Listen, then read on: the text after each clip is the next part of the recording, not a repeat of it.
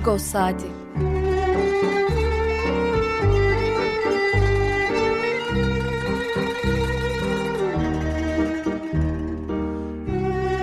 Haftalık Agos gazetesinin penceresinden Türkiye ve Dünya gündemi. Agos'un mutfağından haberler, söyleşiler, olaylar.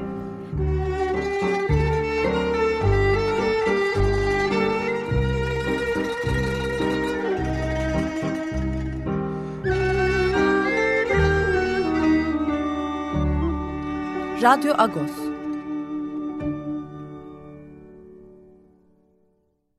Radyo Agos'tan günaydın. Parlıyız. Ben Yetvar Tanzikyan. Yeni bir Radyo Agos'ta karşınızdayız. Bugün 10 Şubat Cumartesi. Hangi şarkıyla başladık? Her zaman gibi bir şarkıyla başladık. Lerane grubu Ermenistan'dan. Ee, geçen hafta tanıtmıştık. Üçlü. Ee, bu hafta da Silo Kişer. Ee, aşk, sevgi gecesi, akşamı, gecesi diyelim. Şarkının ismi e, Ludwig Turyan'ın sözleri, e, Haçadur Rabedisyan'ın bestesi. Daha çok caz formunda bestelemişler, yorumlamışlar bu şarkıyı. Evet bu hafta e, ne var akışımızda? E, Fakretes Dükkan'da birazdan yine her zamanki gibi haftalık olan sohbetimizi yapacağız. İkinci bölümde e, akademisyen, siyaset bilimci Cuma Çiçek e, konuğumuz olacak. E, kendisi biraz Kürt siyaseti konusunu takip eden e, bir siyaset bilimci. Onunla e, hem de parti etrafında dönen tartışmaları hem de genel bu ittifaklar sistemi e, artık yürümüyor herhalde. E, onu konuşacağız. Gene yerel seçimlere giderken mevcut tabloyu konuşacağız özetle. Son bölümde de Nehna e, ork sitesinden e, Antakya Rum Ortodoks toplumundan Anna Maria Beylunioğlu konuğumuz olacak. Depremlerin yıl dönümüydü. E, öncesinde, haftasında ve sonrasında e, konuyu gündemde tutmaya devam ediyoruz. Çalışıyoruz. E, Anna Maria Beydun'un yolda.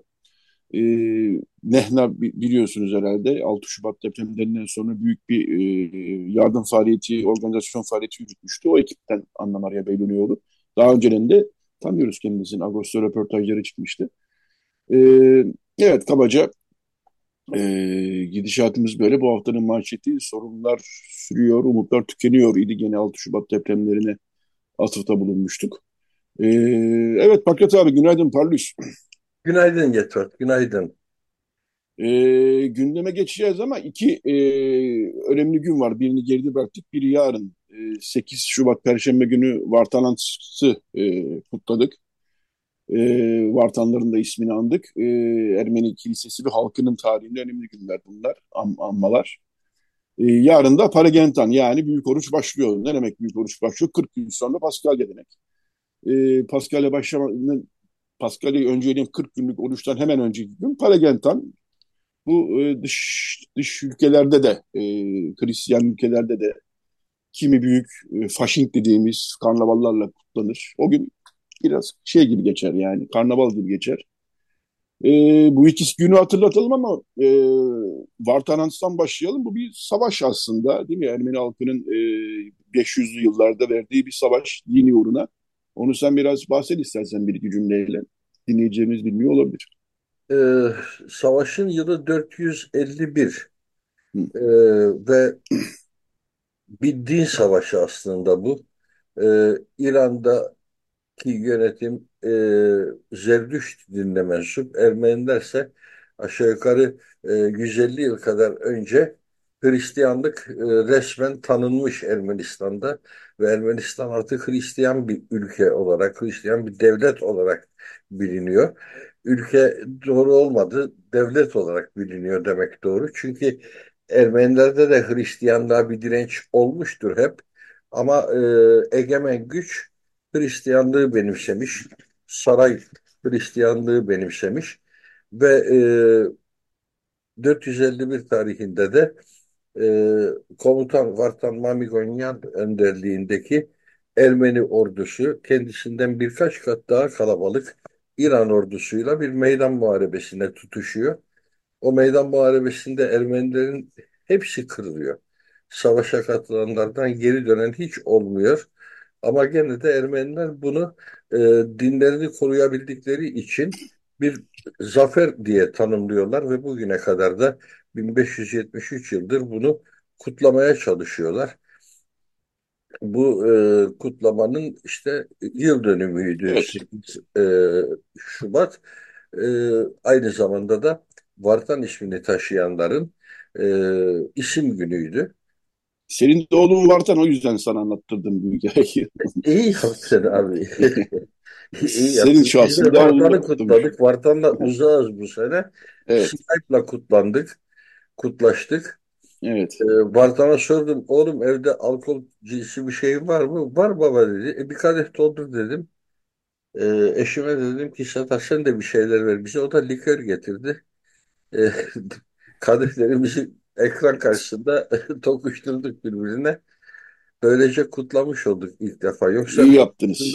Perşembe akşamları evde misafirlerimiz olurdu Vartan buradayken. Şöyle böyle ailenin yarısı Perşembe günü kalan yarısı da Cumartesi günü yan yana gelirdik. Bu sene öyle olmadı. Sönük geçti bizim açımızdan. Evet, Vartan'ın keyfi yerinde önemli olan da o. evet. Ee, Pazar günü yarın da Paragentan. Ee, artık çok sönük geçiyor. Yani salonlarda, okullarda yaptığımız kutlamalar var Ermeni toplum olarak.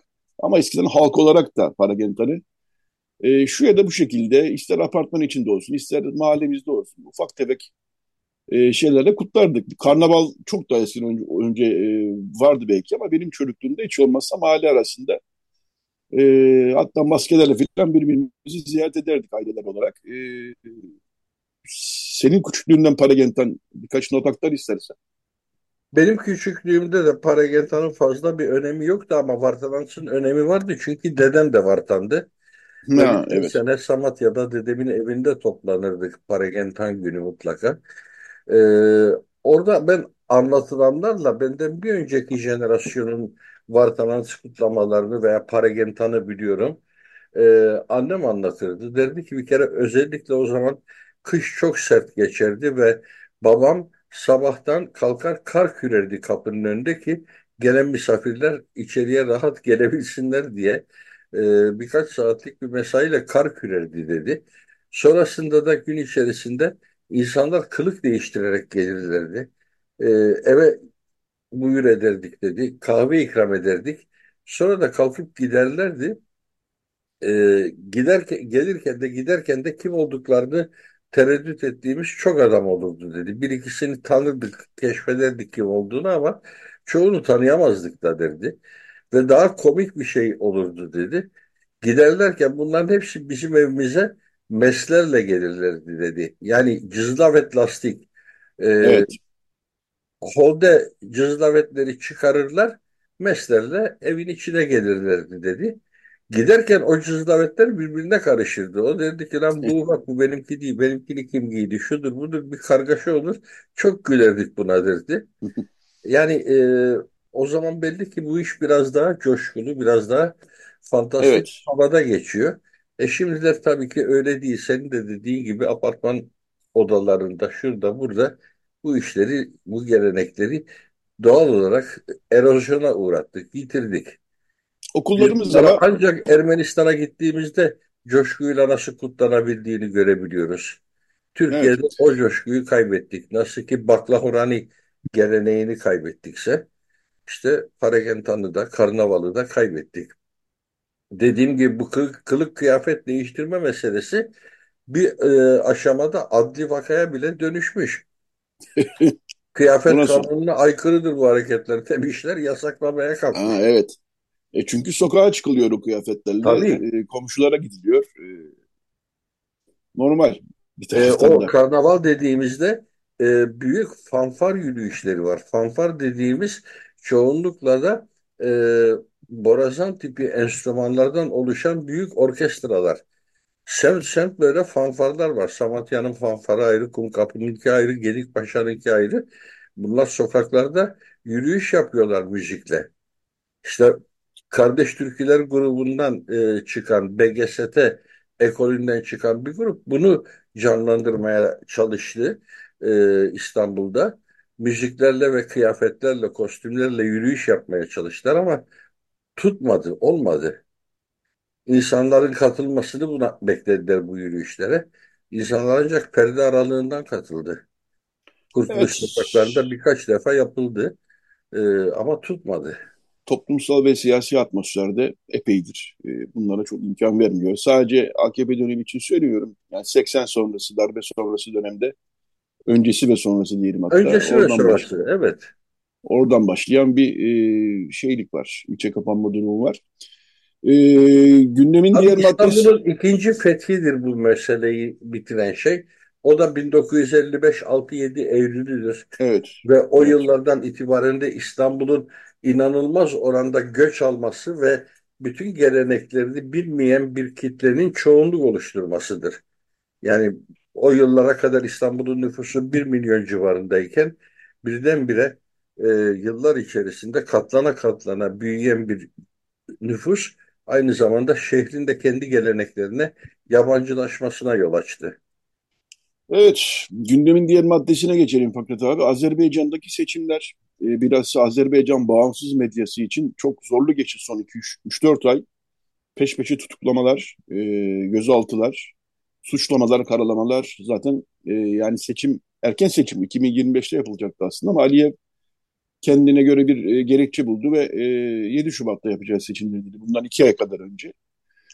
E, Halk Partisi ve Müsabat e, boykot etti seçimleri. E, demokratik bir seçim ortamı olmadığı gerekçesiyle. Altı kişi daha katılmış gözüküyor. Altı parti daha katılmış gözüküyor. Bunlar e, daha çok Aliyev'i öven siyasetçiler. E, ve Aliyev de %90'ın üzerine bir oyla yeniden Cumhurbaşkanı seçildi. Ee, tabii Batı basınında ve Batı kurumlarında eleştiriliyor e, bu seçimler. Çünkü hem e, demokratik bir ortam yok hem de seçim günü epeyce bir usulsüzlük yapıldığı yönünde raporlar geliyor. Yani bir kişinin birkaç yerde oy kullanmasından tutun da dolu sandıklara kadar e, epeyce bir şey geldi, bir rapor geldi. E, zaten e, Azerbaycan'da Batı kurumlarından gelecek olan gözlemci heyetlerini kabul etmeyeceğini söyledi. Rusya'dan gelen gözlemci heyetlerini kabul edebiliriz dedi ama Rusya için de herhalde bunlar çok yadırganacak ortamlar değildi Rusya'dan gelen gözlemciler için. Çünkü Rusya'da öyle aman aman demokratik bir seçim ortamı olmadığını biliyoruz. Ee, böyle geçen bir seçim e, %90'ın üzerine oy almış gözüküyor. Yani şunu söylemek lazım bir taraftan. E, Ermenistan'a yönelik bir e, galibiyetten sonra yapılan bir seçim olduğuna göre Azerbaycan e, gene kazanabilirdi muhtemelen ama e, her şeyi sağlam almak istemiş belli ki. Yani o zafere bile güvenmemiş gibi gözüküyor. Güvenmiyor gibi gözüküyor. Çıkan manzara bu. Bu kadar antidemokratik e, uygulamalarla seçime gitmekten. E, biz sistematik olarak e, Azerbaycan, biz gazeteci olarak da aynı zamanda Azerbaycan'daki bağımsız gazetelerin başına gelenleri yazmayı sürdürüyoruz. Bu hafta da yine bir haberimiz var. Sen neler söyleyeceksin Akbari? Vallahi şunu söyleyeceğim. Utanç verici bir zafer bu. Yani e, bu zafer kime nasip olur? Kim Il-jung'a zafer olur mesela Kuzey Kore'de. Ona e, nasip olur böyle zaferler. Geçmişte Kenan Evren'e nasip olmuştu. Hatırlarsan anayasa referandumu ve Cumhurbaşkanı seçimini aynı zarfa koymuştu. Anayasaya evet derseniz beni de zaten Cumhurbaşkanı olarak seçmiş olacaksınız gibi bir dayatmada bulunmuştu böyle yüzde doksanın üzerindeki oranlarla kazanılan zaferler e, içindeki şaibeden ötürü zaten utanç zaferleridir. Pirus zaferleridir bunlar. Sen dünyayı viran et, Bağdat viran olsun. Sen de de ki ben çok oyla kazandım. E, ama tuhaftır işte bizde de bu zaferi kutlamak için sıraya girmiş insanlar var. Kemal Kılıçdaroğlu onlardan biri oldu. Avrupa'dan hiç kimse kutlamadı bu zaferi biliyor musun? Ee, bir Avrupa Senatosu Başkanı vardı. O bir mesaj yayınlamış. Adam bütün okların hedefi oldu. Sen Avrupa Konseyi Başkanı Charles Michel. Evet, Charles Michel. O biraz o biraz şey galiba suyuna gitmek istemiş galiba Aliyev'in. Çünkü geçen sene e, ve önceki sene Brüksel'de üçlü zirveler oluyordu. Charles Michel, Paşinyan, Aliyev zirveleri. Bunlara bazen Macron'la katılıyordu. Aliyev şeyden beri bu Karabağ saldırısından beri böyle şeylere kat, onlara katılmaya gereği duymuyor artık. Evet. Charles Michel de hani bu bir şey başlattım devam ettireyim gibisinden e, biraz Aliyev'in suyuna gitmek galiba benim fikrim bu. E, niyetiyle böyle bir kutlama mesajı gönderdi ama sosyal medyada bayağı bir şey yedi. E, Tabii eleştirilerin hedefi oldu. Eleştiriye uğradı yani. Normal çünkü e, bir de işin ilginç tarafı fakat abi Azerbaycan'da şey de yok. Sınırlama da yok. İstediği kadar seçilebilir. Yani bizde gene iyi kötü e, üç oldu gerçi ama işte iki dönem Cumhurbaşkanlığı olabilir falan dendi. İşte bir şey dendi. E, partiler bazen kendi işlerinde şu kadar dönem milletvekili olunabilir falan diyorlar. İşliyor işlemiyor ayrı mesele ama fikir olarak var en azından bizim burada. Orada Azerbaycan'da öyle bir şey de yok. Evet Kemal Kılıçdaroğlu'nun kutlama mesajı göndermesi ironik oldu biraz yani. E, Türkiye'den daha ağır koşullar var orada yani. yani Türkiye'deki seçim koşullarına e, karşı çıkıyorsunuz ama işte Azerbaycan olunca her şey olabilir. Yeter ki Ermenistan'la mücadele etsin e, gibi bir durum anlıyorum ben. Evet, tam da olan odur zaten. Ee, gerçekten de ironik bir durum bu. Ee, ama Kemal Kılıçdaroğlu bu ironik duruma siyasi hayatı boyunca sıkça uğradı ne yazık ki. Sıkça uğradı. Ee, Kemal Kılıçdaroğlu ekrandaki görüntüsüyle, üslubuyla falan benim hep takdir ettiğim bir siyasetçidir ama uygulamalarıyla, siyasi uygulamalarıyla da hep sınıfta kalmış, sınıfta kalmaya mahkum olmuş bir siyasetçi oldu ne yazık ki. Yarın öbür gün e, hep bunlarla anılacak. Hep birileri bunları hatırlatacak. Anayasaya aykırıdır ama evet diyeceğiz gibi laflarını e, veya sınır ötesi e, operasyon oylamalarında bu bir milli meseledir deyip önden önden koşmalarını hep hatırlayacak insanlar ve olumsuz bir not olarak hanesine yazılacak bütün bunlar. Hayatı boyunca bundan kurtulamayacak. Hatta hayatından sonra da kurtulamayacak. Anıldığında hep bunlar akla gelecek. Politik yanlışlarıyla anılacak. Ee, ama yapacak evet. bir şey yok. Ve ayrıca bir husus daha var. Ee, Aliyev'in bu durumu dünyadaki trende uygun. Ben bir de buna çok e, hayret ediyorum bir anlamda. Çünkü işte e, hemen yanı başında Putin'in gidişatı belli. Türkiye'de Cumhurbaşkanı Erdoğan'ın gidişatı belli. Onlar da neredeyse kendilerini hayatlarının sonuna kadar bu göreve addedecek e, yasalar çıkarıyorlar. E, Cumhurbaşkanı üçüncü defa seçilemezdi, seçildi. Yasalar kolayca çiğnenebiliyor. E, bunlar üzerinde çok düşünülmesi, konuşulması, tartışılması gereken konular ama o ortam da oluşmuyor bir türlü. Ancak sığ bir çevrede konuşulabiliyor. Toplumsallaşılamıyor. Ve bütün bunlar evet. dünyadaki egemen trend yani gidişat böyle. Neoliberal kapitalizm, serbest piyasa ekonomisi denen yalan dünyayı esir aldığından beri sağın yükselişine ve gitgide de faşizan bir yönetimin benimsenmesine e, tanık oluyoruz. Sınırlara dikenli teller çekiliyor, şunlar bunlar oluyor ve bu popülizm e, destek de görüyor. Evet, Trump geri dönerse hiç şaşırmayalım. Evet. Amerika'da da Trump geri dönerse hiç şaşırmayalım vallahi. Hiç şaşırmayalım, Hava... hiç şaşırmayalım. Çok ee, biraz gazetedeki e, bir iki nottan bahsedelim Fakret abi. Bu hafta arka sayfamızda çok e, okurken hakikaten e, ben de etkilendim e, açıkçası. E, Üç Remzi'yi yani, söylüyorsun değil mi abi? Evet, e, Hulusi Üstü'nün yazısı. E, bir aile hikayesi. Hulusi Üstü'nün bir e, Çerkes e, yazar. E, kitapları da var. Bu hikayeyi e, bu hafta bizim arka sayfamıza yer verdiğimiz hikayeyi çok yıllar önce Hrant Dink'i anlatmış. Olur demiş Hrant Dink'te yayınlayabiliriz bunu. Fakat e, bir aile hikayesi ve biraz öyle övünülecek bir hikaye değil. Bir yetim kızın hikayesi. Ermeni bir yetim kızın hikayesi. E, tereddütte kalmış Hulusi Üstün. E, o arada da Hrant Dink'i aramızdan almışlar zaten ve kalmış öyle. Şimdi e, Sevan Neşenyan'ın eşi İra Tozoro üzerinden tekrar bana ulaştı Hulusi Bey. E, yazıyı gönderdi. Biz de bu hafta e, yayınladık. Evet, e, yazın içini anlatmayalım. Bir 1915'lerde e, Erzurum'da geçen, içinde Ermeni bir yetim kızın da, küçük bir kızın da olduğu bir hikaye bu. İç burkan bir hikaye ama Hulusi Bey de o yazarlık yeteneğini konuşturmuş gerçekten. E, bu, yani biz her hafta tabii gazetemizi tavsiye ediyoruz. Dolu dolu bir içerik var diyoruz. Hakikaten de öyle. Kendimizi övmek için söylemiyoruz bunları ama bu haftakini de e, ayrıca yani e, dikkat çekmek istedik. E, bu haftaki üç remize yazısında mutlaka okuyun diyoruz. E, var mı senin ekleyeceğin bir, bir şey? Şunu eklemek istiyorum. Hulusi Üstün'ün yazısı aynı zamanda edebi bir haz veriyor okurken zaten. E, çok hoş kullanılmış Türkçe dili ve anlatım tekniği çok başarılı. E, ben meselenin o tarafına daha çok e, şey yaptım, e, ağırlaştım sanki. Edebiyat olarak da çok güzel bir metin. Bütün arka sayfamızı kapladı. Yani bir edebiyat örneği olmuş aynı zamanda. E, ben de çok etkilendim yazıdan. Aslında bu yazı bize çok yabancı bir tema değil, benzer hikayeleri e, defalarca belki de e, ayrıntılarında farklılaşan hikayeleri defalarca okuduk, dinledik. E, ama buradaki üslup da e, çok takdir edilesi bir şey. Çok güzel bir Türkçe kullanımı var burada. Evet.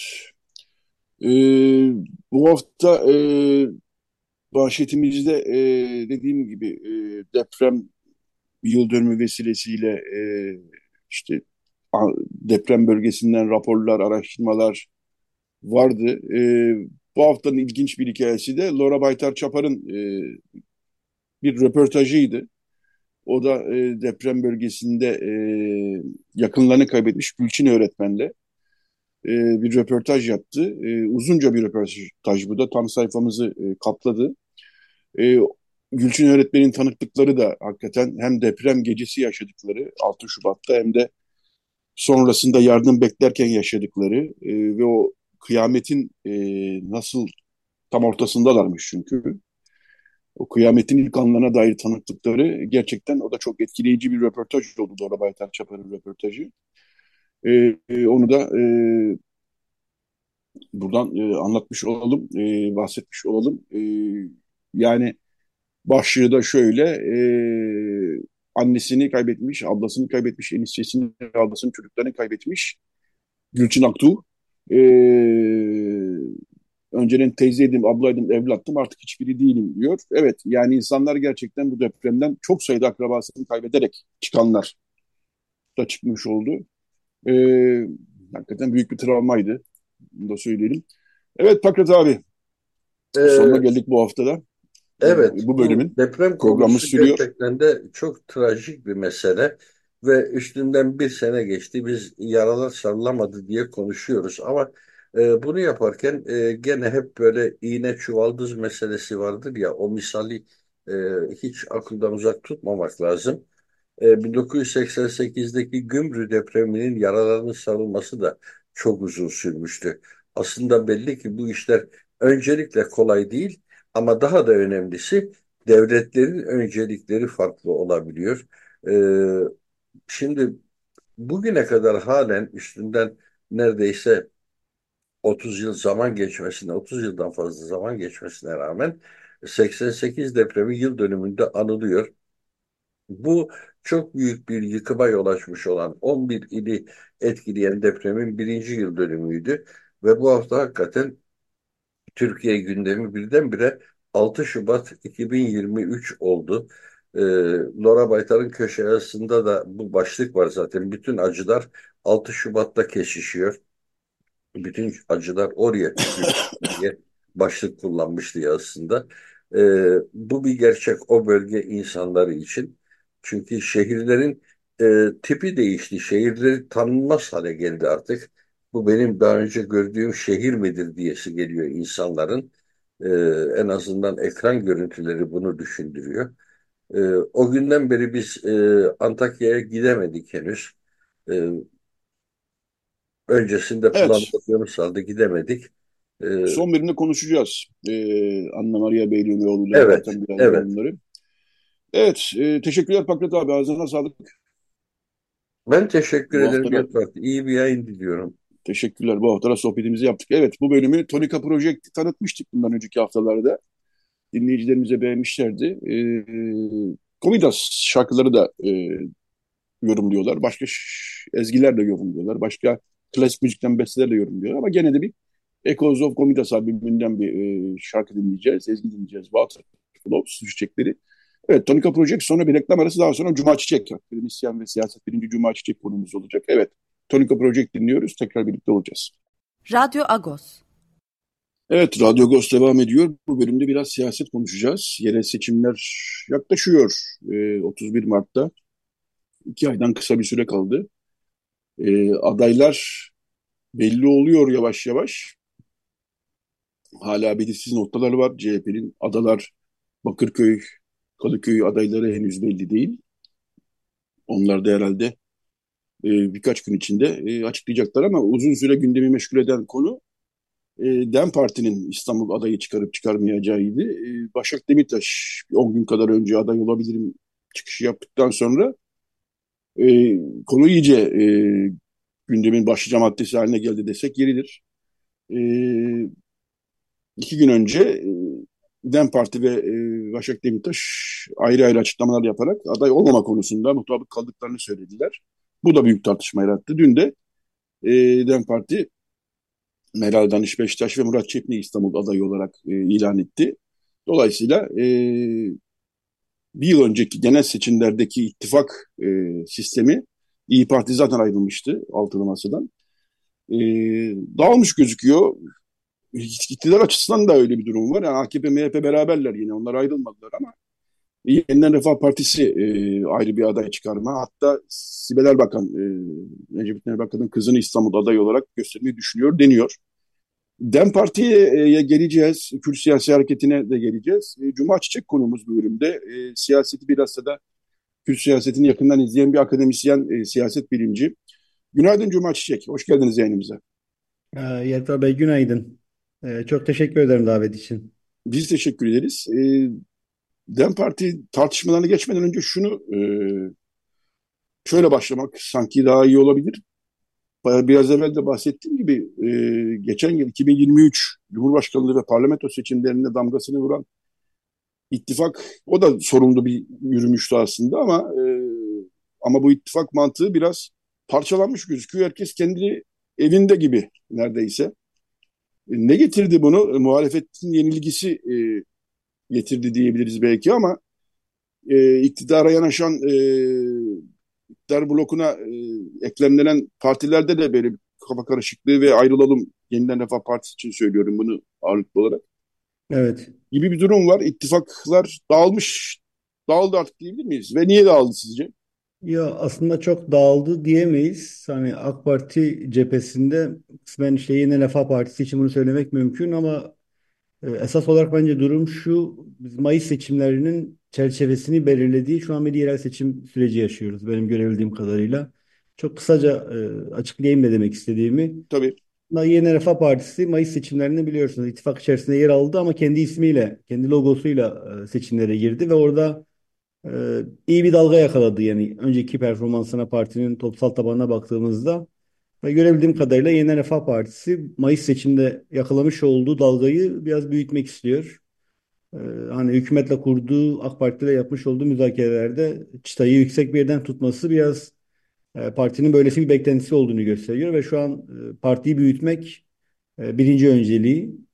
Şimdi e, Millet İttifakı, yani Mayıs seçimlerindeki Millet İttifakı'nda da aslında yine bu seçimin sonuçlarını şu an görüyoruz. Çok özetle söylersem hani CHP temas ettiği 3 bloğu Mayıs seçimlerinde küçülttü. Yani HDP küçüldü, İyi Parti küçüldü ve AK Parti'den kopan daha İslami gelenekten gelen partiler küçüldüler. Dolayısıyla hani Mayıs seçimlerini bir küçülme olarak yaşayan bu üç aktör zaten doğallığında Mayıs seçimlerinin dışında bir hat çizme eğilimi içerisindeydi. Bunun belki önünü alabilecek olan durum şu olabilirdi. CHP yeni bir model geliştirebilirdi. Hani belki DEM Parti özelinde bunu konuşuruz biraz daha detaya da gireriz. Evet. Ama hani e, CHP hani üç ana blok, üç ana ortağına e, kaybettirmiş bir lider aktör olarak yani yerel seçimlerde e, benim görebildiğim kadarıyla bir kapsayıcı ve e, içerici bir siyaset inşa edemedi bir. Zaten diğer aktörlerin de önceliği bu küçülme sürecinin önüne geçme, yeniden toparlanma e, oldu ve yerel seçimler de işin doğrusu bu anlamda biraz da e, bir tür fırsat olarak da görülüyor bu üç ana blok tarafından. Hem DEM Parti hem İyi Parti hem de işte Saadet ve Geleceğin e, temsil ettiği ve devanın temsil ettiği biraz ne diyelim toplamda bir İslami geleneğin de sesi olabilecek olan bloktu. Biliyorsunuz bunlar da çok sınırlı bir düzeyde kaldı güçleri. Dolayısıyla Mayıs seçimleri ittifakının ya da o yanlış ittifak modelinin gölgelediği, sınırlarını çizdiği bir yerel seçim yaşıyoruz. Evet, e, Özgür Özel'in yani Kemal Kılıçdaroğlu'nun yer, e, kaybetti genel başkanlık seçimden sonra. Özgür Özel geldi. Bu da CHP için bir atılım e, olacak mı olmayacak mı? Belli ki ortakları böyle düşünmemişler. E, zaten yere seçim olduğu için gözlerde daha çok Ekrem İmamoğlu'nun üzerinde Özgür Özel'den ziyade. Evet. E, şimdi Kürt siyasetine geçelim çünkü çok gündemde, çok tartışılıyor. Hamleleri, açıklamaları, adımları çok tartışılıyor. Şimdi benim görebildiğim kadarıyla iki meselesi var Kürt siyasetinin ve iki meseleyi nasıl bitiştireceğini e, bulmaya çalışıyor. Bir, çözüm sürecini tekrar e, gündeme getirebilmek. Çünkü hapiste siyasetçiler var ve e, Selahattin Demirtaş 7 yılı buldu. E, Sultan Kışanak da öyle aşağı yukarı.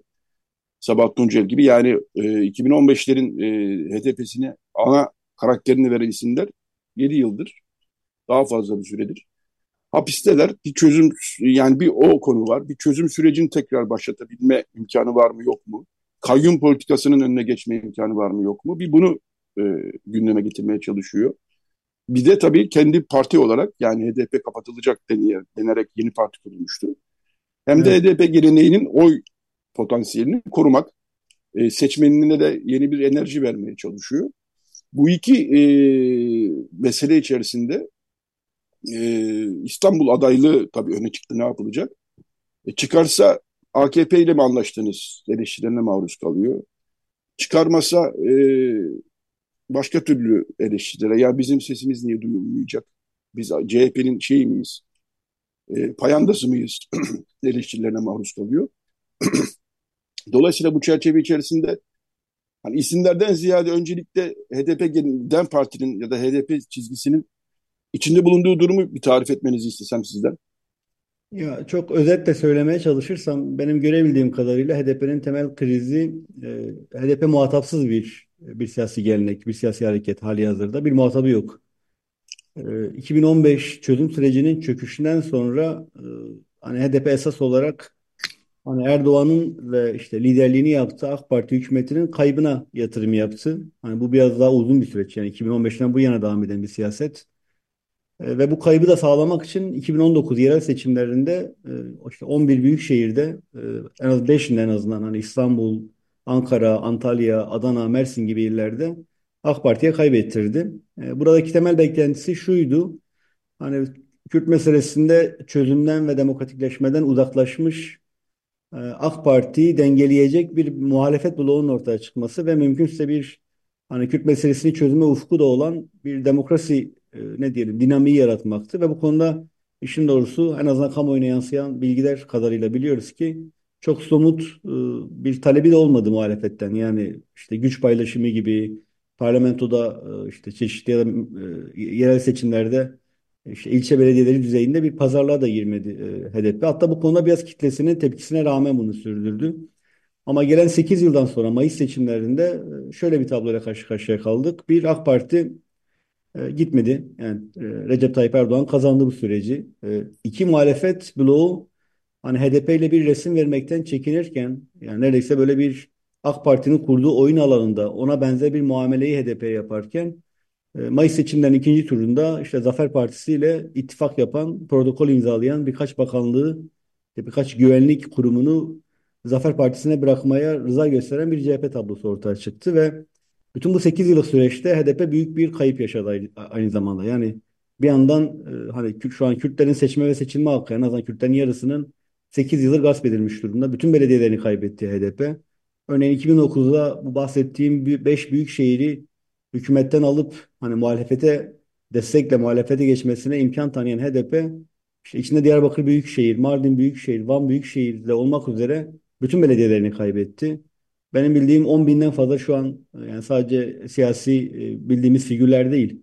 Hani ilçe örgütlerinde, il örgütlerinde çalışan, mücadele eden 10 bine yakın kadrosunu şu an kadrosu şu an cezaevinde büyük bir yargı şiddetiyle karşı karşıya kaldı yani bir yargı baskısıyla karşı karşıya kaldı ve büyük bir kurumsal kapasite kaybetti e, bu dönemde.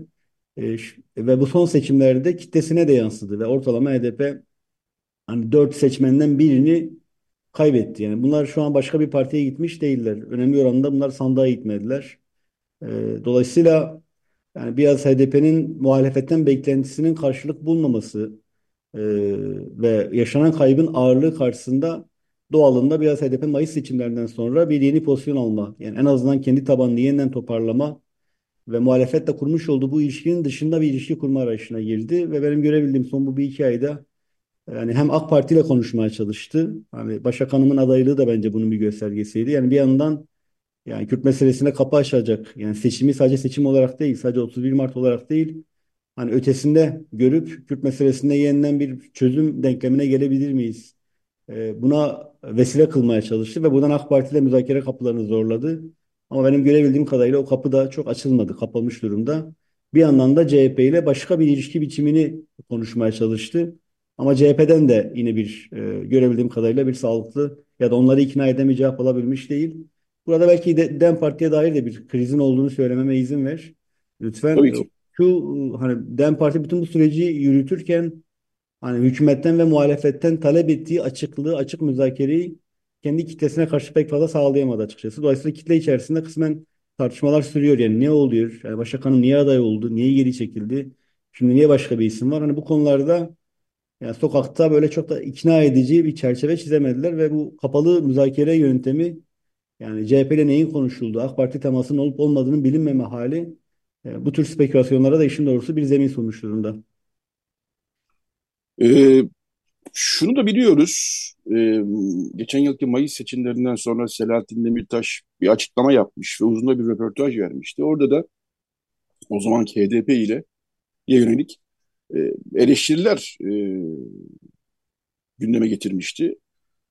Öncesinde de zaten konuyu izleyenler Selahattin Demirtaş ile HDP arasında her şeyin güllük gülistanlık olmadığını öyle diyeyim ben diplomatik ifadeyle e, biliyorlardı ve bu durum açığa çıkmış oldu geçen yıl. Dolayısıyla Başak Demirtaş'ın adaylığı biraz o gerilim sürüyor herhalde e, gibi bir bende en azından o şüpheyi şüphe demeyeyim de kanaati uyandırdı. E, çünkü o DEM Parti'den yani Başak Demirtaş'ın adaylığının ilk gününde bizim için de sürpriz olduğu türünden bir açıklama gelince e, bunu düşünmek çok mümkündü. Evet. Şimdi e, iki hafta sonunda ya da on gün sonunda diyelim Başak Demirtaş'ın aday olmaması konusunda mutabata hatta varıldı deniyor ama hakikaten öyle mi oldu? E, gönülsüzce mi geri çekildi Başak Demirtaş? Böyle şüpheler de var işin gerçeği. Fakat sonuçta e, bu hamle sonunda e, DEM Parti İstanbul'da Meral Danış Beştaş gibi kuvvetli bir figürü e, aday. Murat Çepni de var tabii ama boy pusulasında Meral Danış Beştaş olacak. iki isim olamayacağı için. Evet. Meral Danış Beştaş gibi kuvvetli bir figürü e, aday olarak gösterdi. Dolayısıyla DEM Parti içinde e, yani sizin bahsettiğiniz e, kapalı müzakerenin ötesinde de sanki bir var mı gerilim sizce? Bilmiyorum ne dersiniz? Ya benim görebildiğim kadarıyla DEM Parti'de bir liderlik krizi var. Ee, bu çok açık. Yani çünkü Selahattin Bey yani kendi döneminde e, bu geleneği yani düşündüğümüzde hepten bu yana Halkın Emek Partisi'nden bu yana yani 1990'dan bahsediyorum.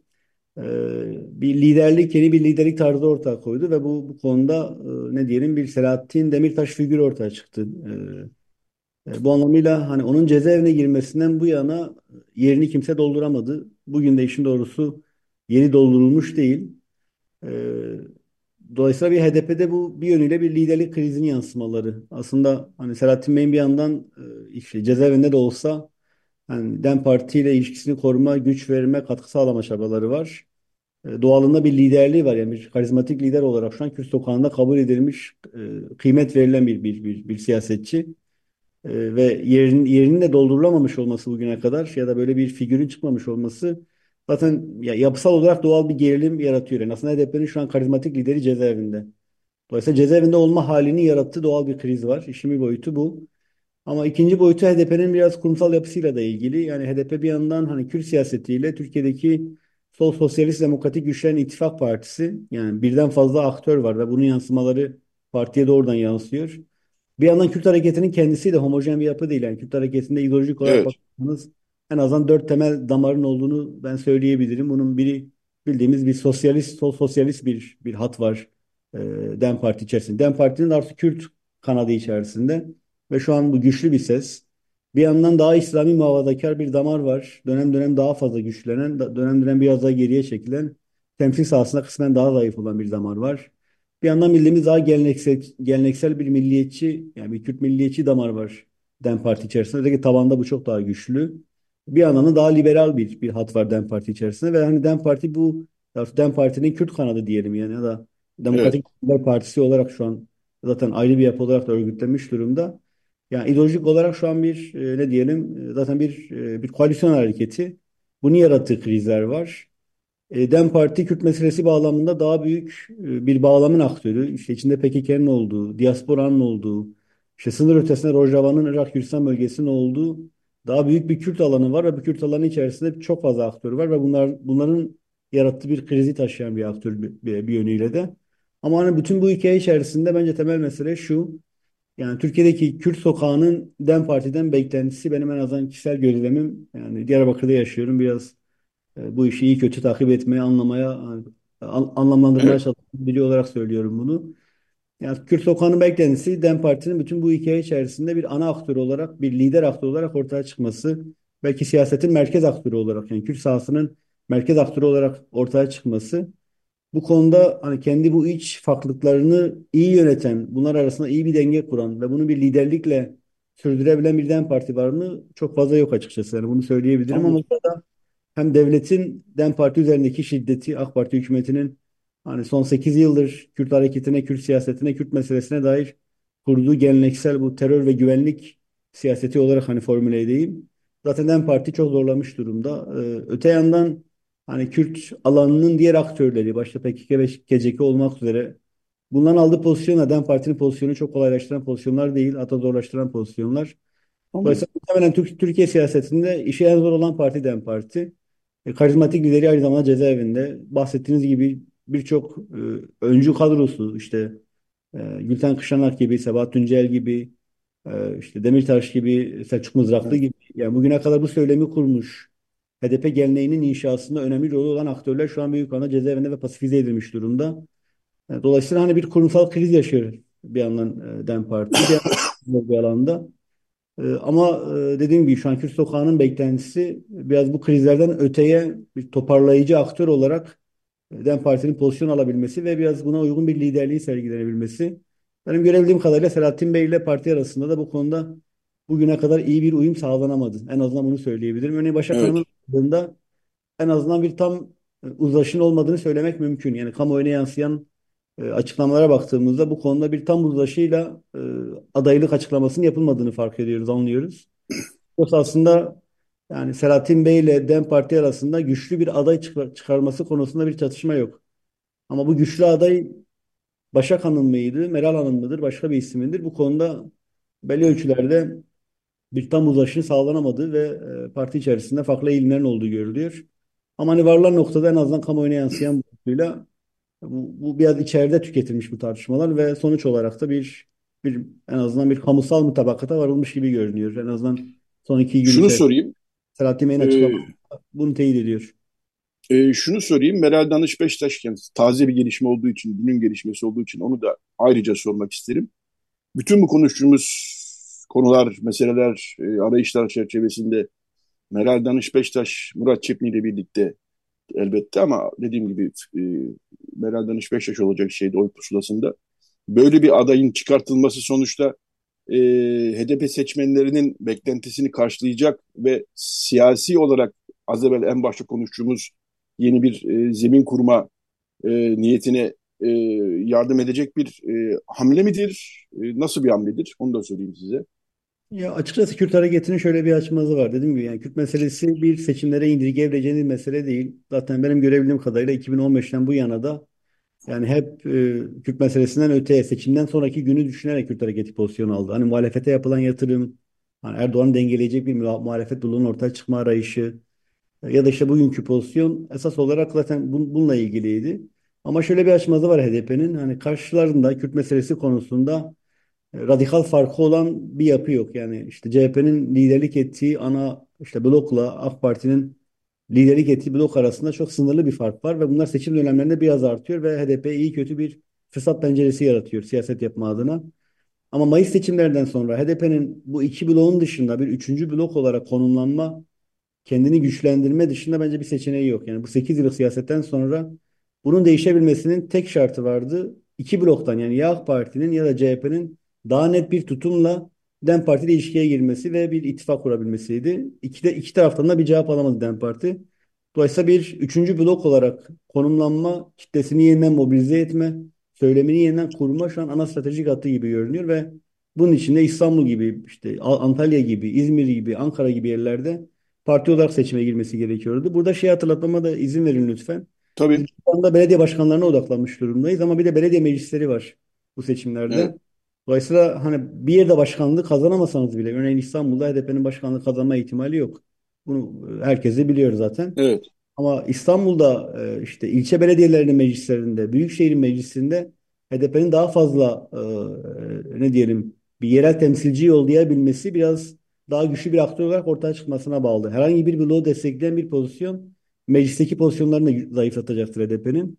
Evet. Burada bir üçüncü blok olarak konumlanıp e, burada en azından meclislerde, metropollerde güçlü bir şekilde girme ve son 8 yılda kaybettiği %25'lik yani kabaca söylüyorum Evet. oy tabanını yeniden toparlama şu an HDP'nin birinci önceliği.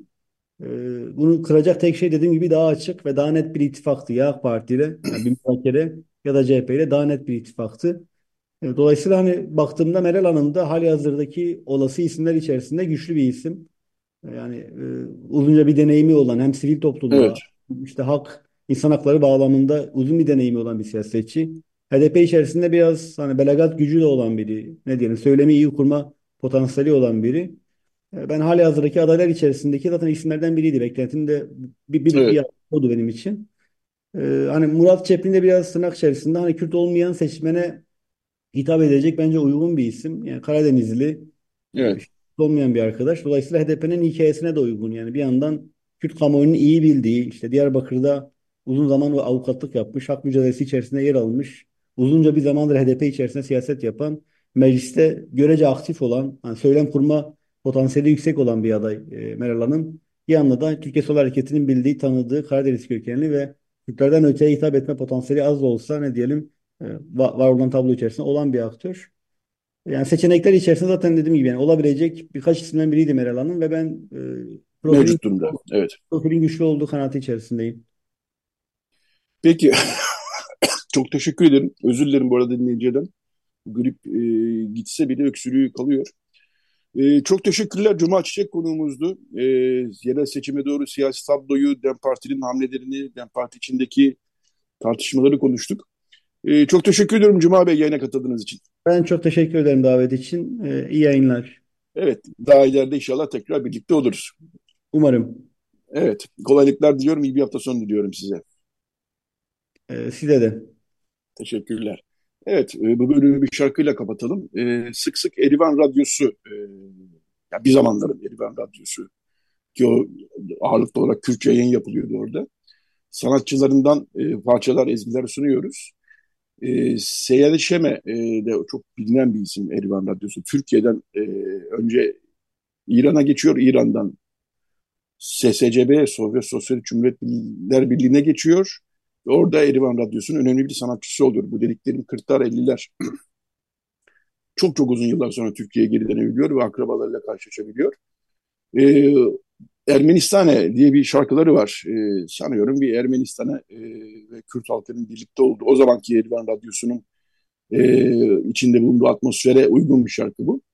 Bu şarkıyı dinleyelim. İçinde Hayassan da geçiyor. Zaten Ermenice'de e, kelimeler de var. Bu şarkıyı dinleyelim. Daha sonra bir reklam arası. Daha sonra Antakya Rum Ortodoks toplumundan Anna Maria Beylunioğlu konumuz olacak ve kendisiyle 6 Şubat'tan sonraki son bir yılda neler yaptıklarını ve bir yıl sonra geldiğimiz durumu konuşacağız. Evet, Seyahat Şeme'yi dinliyoruz Ermenistan.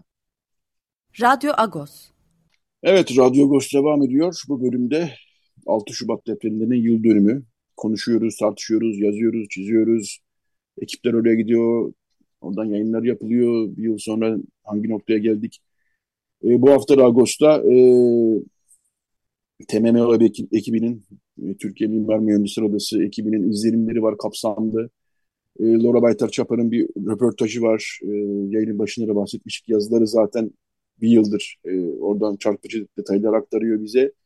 Bu hafta bir de Antakya Rum Ortodoks Kilisesi Vakfı Başkanı Fadi Hürügil'in bir açıklamasını verdik. O açıklama nerede yapıldı? E, yıl dönümünde, depremin yıl dönümünde Antakya merkezdeki Aziz Pavlus Kilisesi'nin yıkıntıları arasında e, bir ayin yapıldı. Orada yaptığı konuşmayı da bizle paylaştı. E, hem Ağustos'ta yer verdik bu hafta hem de internet sitesinde de var. Orada çarpıcı sözler söylüyor e, Fadi Hurigil. Kendisini tanıyoruz daha önce Antakya'ya gittiğimizde birlikte olmuştuk. E, çan sesleri suslu belki ama biz buradayız diyor e, Fadi Hurigil. Ama bir seslenişi de var yetkililere. Antakya özel afet, yani Hatay özel afet bölgesi ilan edilsin diyor. Yıldır çünkü bu yapılmamış belli ki. E, bu da e, buradan e, Fadi Urigel'in e, seslenişini buradan e, tekrar bir hatırlatmış olalım. E, evet bu bölümde e, Anna Maria Beyluni yolu konuğumuz. Nehne Ork, e, depremden önce de vardı Nehne Ork ve daha çok Antakya Rum Ortodoks toplumunun e, kültürleri, tarihleri, gelenekleri üzerine e, yayınlar yapan bir siteyken birdenbire 6 Şubat depreminden sonra kendisini ister istemez ve gönüllü olarak tabii ki e, büyük bir yardım organizasyonunun ortasında buldu ve büyük de işler yaptı, önemli de işler yaptı. E, çünkü Antakya Rum Ortodoks toplumu uzun binlerce yıldır orada yaşayan bir topluluk. E, Antakya'nın bileşenlerinden bir tanesi. E, Antakya halkının, toplumunun, kültürünün bileşenlerinden bir tanesi. Parçası demek istemiyorum. Bileşeni demek daha doğru olacak herhalde. E, Mersin'de de yaşıyorlar tabii Antakya'nın. E, aynı topluluk Mersin'de de var. E, ama ağırlıklı olarak Antakya'da, Hatay'da yaşıyorlar ve onlar da depremden etkilendiler. Nehta'da hem Antakya Rum Ortodoks toplum hem de bütün depremzedelere yardım etmek için 6 Şubat'ta yola çıktı. Büyük bir araya geldiler. Evet Anna Maria Beydunioğlu konuğumuz çok da fazla bekletmeyelim girişi e, yaparken.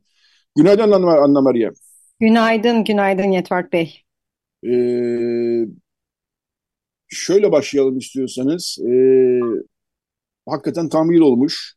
Bilhassa depremden sonraki o 1-2 ay, 3 ay, 4 ay e, Nehnor gerçekten çok önemli işler yaptı. Organizasyon anlamında, yardım anlamında. Sürüyor değil mi o çalışmalarınız hala?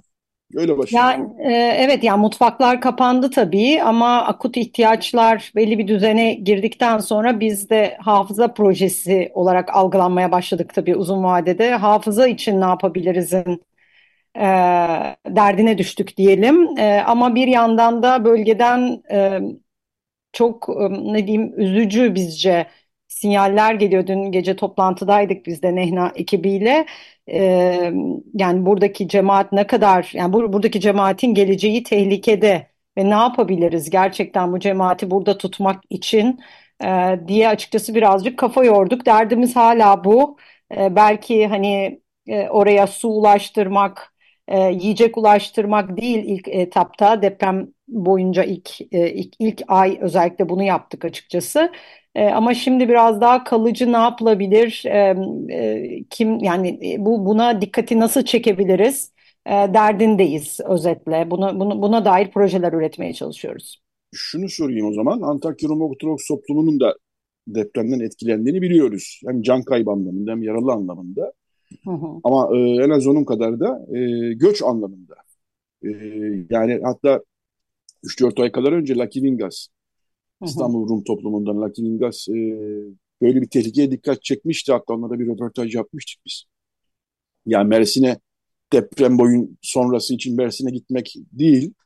Oradan yurt dışına gidişler var. E, başka ülkelere gidişler var.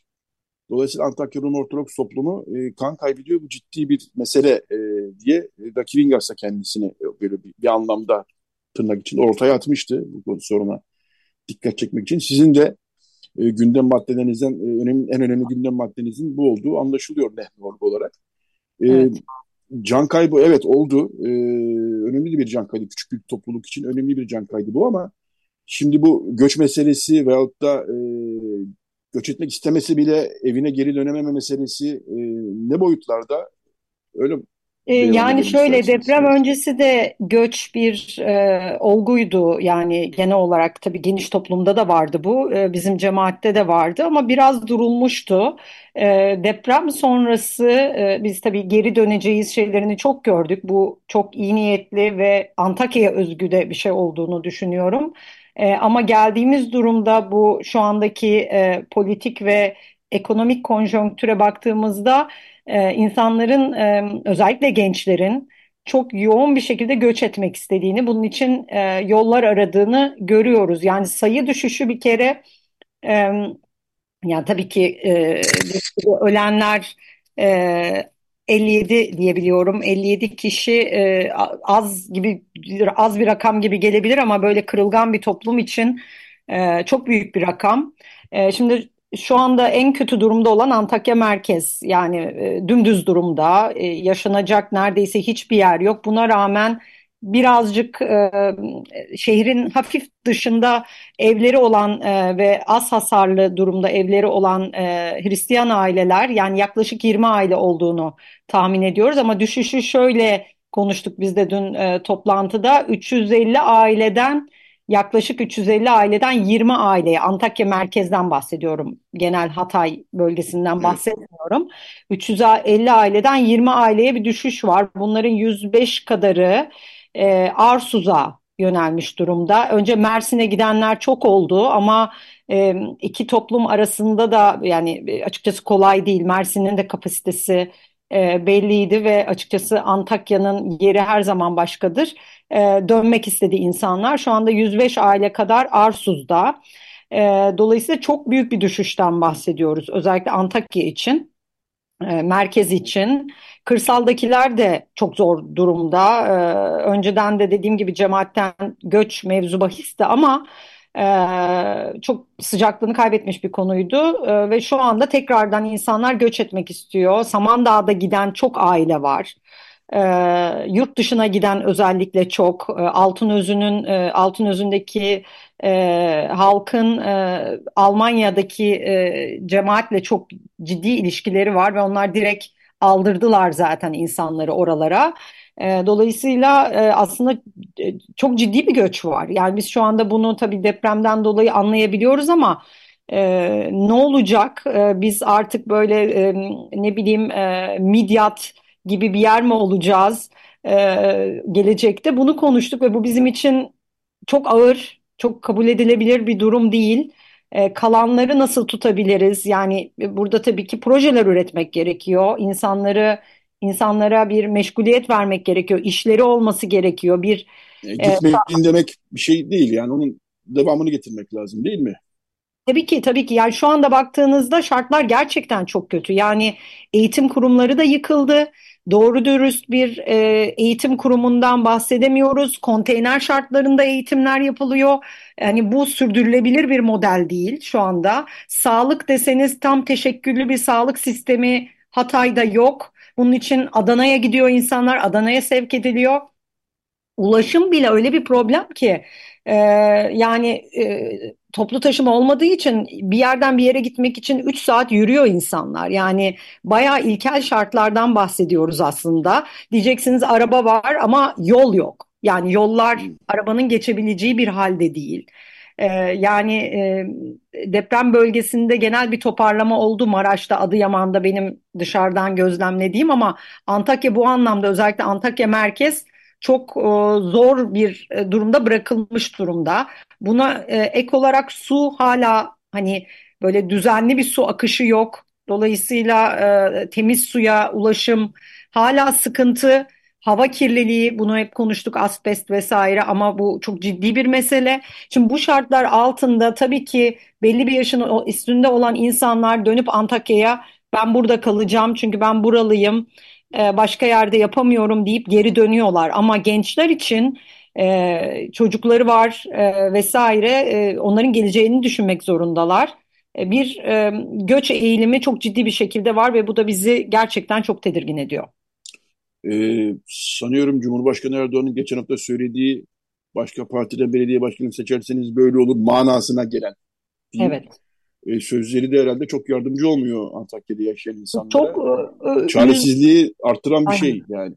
Aynen öyle. Yani bu insanlar hala gerçekten 12 metrekare konteynerin içerisinde e, çok fazla nüfusla yani böyle iki kişi yaşamıyor 12 metrekarenin içinde. Çok ciddi nüfuslar yaşıyor. Evet. Ee, çok zor şartlarda işte üniversite sınavına hazırlanıyorlar, bir işe girecekler vesaire. Yani normal bir hayat şartları yok. Bunun üzerine e, bir, bir bir nevi bir tehditle e, karşı karşıya evet. kaldılar. Çok üzücüydü. Gerçekten çok üzücüydü. Peki e, ben İstanbul Rum toplumundan bazı isimlerinin de rakibin gasında içinde olduğu bu göçü durdurmak için çareler düşündüğünü duyuyorum, biliyorum ama somut olarak bu tabii biraz kaynak gerektiren de bir şey. Yani maddi kaynak, manevi kaynak, e, kurumların işbirliği, STK'ların işbirliği bu anlamda Lehna tabii öncü konumda ama hı hı. neler yapılabilir peki? Yani e, çünkü hakikaten o yani insanları da zorlarla tutamazsınız tabii. İnsanlara bir şey sunmak gerekiyor. Yani bakın şurada şöyle bir şey, burada böyle bir şey. Barınma, yani, iş. Bir iş imkanı yani düzenli bu bir kooperatifleşme olabilir e, vesaire bir iş yaratmanız gerekiyor. Eğitim kurumlarını çok hızlı bir şekilde toparlamanız gerekiyor ki bu insanlar e, ya ben evet bak deprem oldu ama toparlıyoruz çocuğumu da bu okula gönderirim diyebilsin. Ama bunun yanında biz her zaman e, tabii bu imkanlar çok önemli ama e, günlük hayatta bu insanlar hala çok ciddi bir acıyla baş etmeye çalışıyorlar. Psikolojik durumları hiç iyi değil. E, bölgeye yani çok ciddi anlamda bu insanların nasıl diyeyim rehabilite olması için e, bir anlamda e, bir proje üretilmesi gerekiyor. Bu, bu bunu göz ardı ediyoruz. E, göz ardı ettiğimiz bir noktada Antakyalılar özellikle kadınlar bir arada yaşama kültürüne çok alışkınlar. Şimdi Arsus gibi bir yerde çıkıp sokağa e, birbirlerinin evine gitmekte zorlanıyorlar. Yani toplanma evet. alanları yok. Bu insanları bir mesela Arsus'talar ama Arsus'ta kilise yıkıldı. Bir kilise yok. Evet. Dolayısıyla bu insanları bir araya getirecek bir toplanma alanına ihtiyaçları var. Yani bu bir bir dernek olabilir, bir kilise olabilir şu anda acil ihtiyaç barınma olarak öngörüldüğü için böyle bir kilise yapımı söz konusu değil.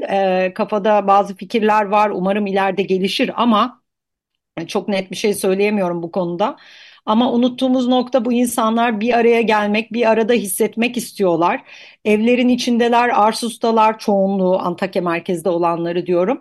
E, güvendeler ancak e, iyi değiller. Dolayısıyla geleceklerini evet. burada oturdukları yerde e, göremiyorlar ve evet bir noktada e, özellikle belli bir yaş için, e, belli bir yaşın altı için e, yurt dışı, şehir dışı çözüm olarak görülüyor. E, ancak e, yani yurt dışında gene bir komün halinde yaşayabilirler. Ancak İstanbul'a geldiklerinde kaybolacaklar. Mersin'e geldiklerinde keza kaybolacaklar.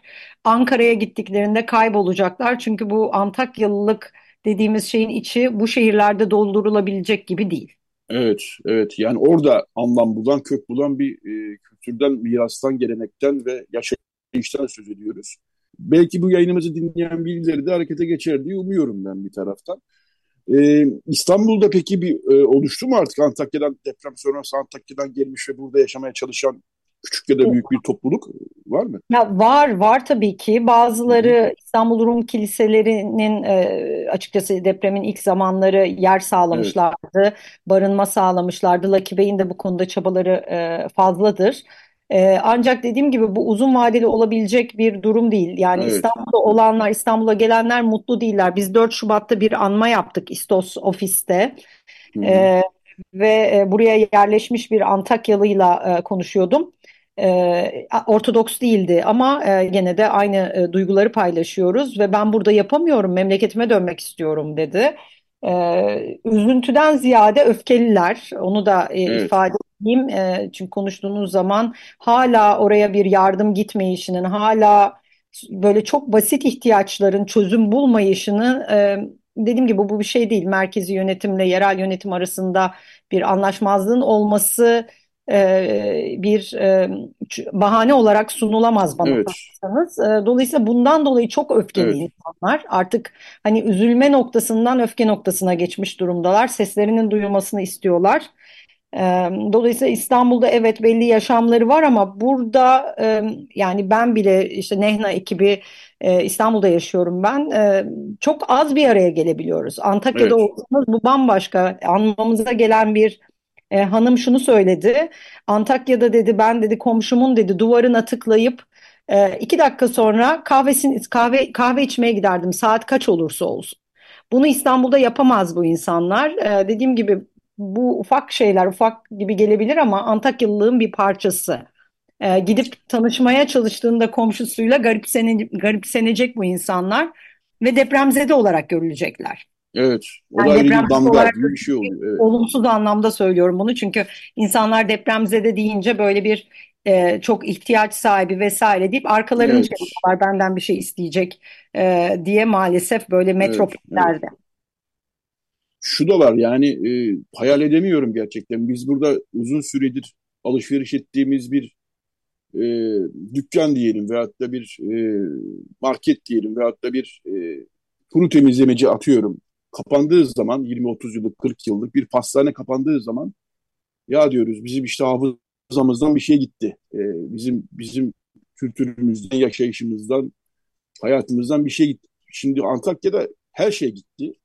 Bunun insanlarda yaratı, yarattığı, yaratabileceği e, travmayı da hakikaten hayal edemiyorum gerçekten. Çok zor bir şey olması lazım. Çok Bu işin ciddi bir, Evet çok ciddi bir boşluktalar. Ee, yani e, bizim ekibimizden insanlar da oradaydı. Çalışmaya devam ediyorlar Antakya için ama çok ciddi bir boşluktalar ve bu boşluğu doldurmak gerekiyor. Yoksa e, evet Antakya'nın insanı için tehlike ama Antakyalı Ortodokslar için çok ciddi bir tehlike. Yani e, İstanbul'da belki daha az rakamlarda varlardı, Antakya'da daha fazla ama şu anda çok yoğun bir göç isteğinden bahsediyoruz ve e, bu böyle olduğu zaman oradaki insanları artık hani biliyorsunuz Yahudi toplumu 6 kişi kalmıştı Antakya'da deprem evet. deprem öncesinde.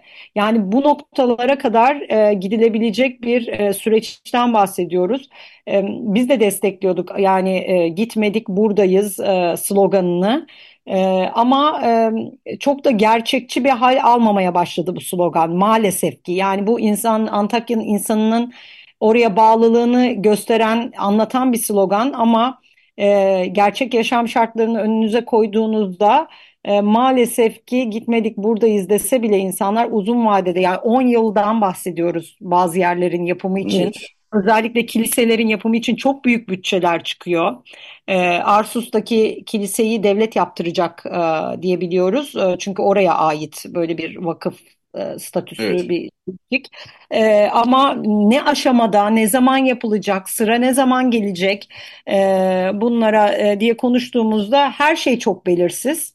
E, dolayısıyla bu belirsizlikte de insanlar artık daha fazla yani bir tek kişi olsalar belki dururlar ama çolukları çocukları var bir gelecek kurmak zorundalar onlara e, gitmek zorunda hissediyorlar. Ve bir bakış evet. açısını gördük de yani siyasi konjonktür e, de buna çok büyük bir katkı sundu maalesef. Maalesef. E, şu da var yani tabii önce can diyoruz. Binalar e, ikinci sırada gelir diyoruz ama e, Fadi Bey'in e, yani 6 Şubat'taki o 2-3 e, gün önceki Antakya Merkez e, Kilisesi'nin bahçesinde yapılan, e, Aziz Pavlus Kilisesi'nin bahçesinde yapılan ayinin fotoğraflarına baktığınız zaman arkada yıkıntıların durduğunu ve kilisenin hala yapılamadığını gör.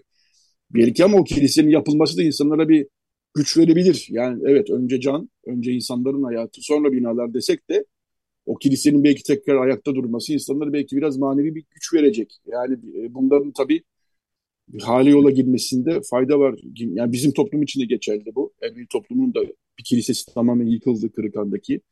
Vakıfköy'deki e, kilise yapılmaya başlandı artık.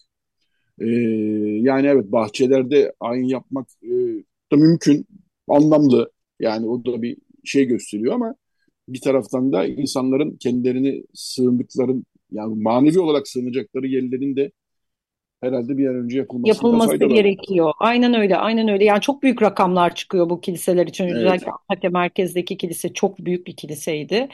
Arsus'taki nispeten küçük bir kiliseydi ama işte dediğim gibi bu barınma bir noktaya geldikten sonra e, ona paralel olarak bu kiliseleri manevi olarak e, gündeme almak gerekiyor. Devlet bunu muhtemelen ikinci, üçüncül bırakacaktır ama e, cemaatlerin de bunu gündeme alması e, gerekiyor. Patrikhanelerin de gündemine alması gerekiyor. Çünkü gerçekten insanların bir arada hissetmeye ihtiyacı var. Ama dediğim gibi bu da yetmiyor. Altyapı projelerine ihtiyaç var. Yani e, evet. iş için, eğitim için, e, yani sosyal yaşamda ne önemliyse kültürel projeler. Yani orada canlılığı tekrar yaratmak gerekiyor. Böyle bir bir yardım götürdüm döndüm e, şeyi Antakya için artık e, bana sorarsanız ihtiyaç değil. Yani su evet, evet problem ama oraya galonlarla su götürün. devamlılığı sağlayamazsınız şu anda. E, evet. Bu sorunları temelden çöz, çözecek projelere ihtiyaç var. Evet, umalım ki bu sesimiz biraz duyulur. Ee, bir kere daha, yani gerek yok herhalde bunu hatırlatmama ama gene de hatırlatayım. Biz tabii bütün deprem bölgesinin acısını, sıkıntısını hissediyoruz ama bu deprem bölgesinin sesini duyurmak için ne iyi ki epeyce bir yayın var ama Antakya Rum Ortodoks toplumunun, Antakya Ermeni toplumunun sesini duyurmak bizlere ağırlıklı olarak düşüyor. Biz de o yüzden bu konulara ağırlıklı veriyoruz. Bunu da söylemiş olalım. Çok teşekkürler e, Anna Maria Beylunioğlu, e, Nehna. Ben teşekkür sitesinden, ederim. Antakya Rum Ortodoks toplumundan e, depremden bir yıl sonra Antakya'da neler olup bittiğini biraz Rum Ortodoks toplumu açısından konuştuk. Kolay gelsin diyoruz size Anna Maria Beylunioğlu. Çok teşekkür ederim gene katıldığınız için. Ben teşekkür ederim. Çok sağ olun Yetvat Bey. Evet arkadaşlar da selamlar. İyi bir hafta sonu diliyorum. Evet, e, Radyo Gosu'nda bu hafta sonuna geldik. E, Recide Beren Baltaş yardımcı oldu bize. Gazetenin içeriğinden bahsettik zaten bölüm bölüm e, program boyunca. E, bir Nikoteini ile kapatalım. E, Nikoteini sık sık çalıyoruz. E, artık e, hem Agos okuyucuları hem de Radyo Agos dinleyicileri tanımışlardır diye düşünüyorum. Nikos Papayorgu Lavta'da Asinet Fotini Kokola Kanun'da YouTube sayfaları var oraya düzenli aralıklara yeni icralar e, yüklüyorlar, yeni icralar kaydedip yüklüyorlar. Yine yeni bir icra Sinema Vlepi Napoli diyecek Nikotein ikilisi. Evet, e, bizden bu haftalık bu kadar. Haftaya yeni bir Radyo Agos'ta buluşmak üzere diyoruz. Nikoteini dinliyoruz. Radyo Agos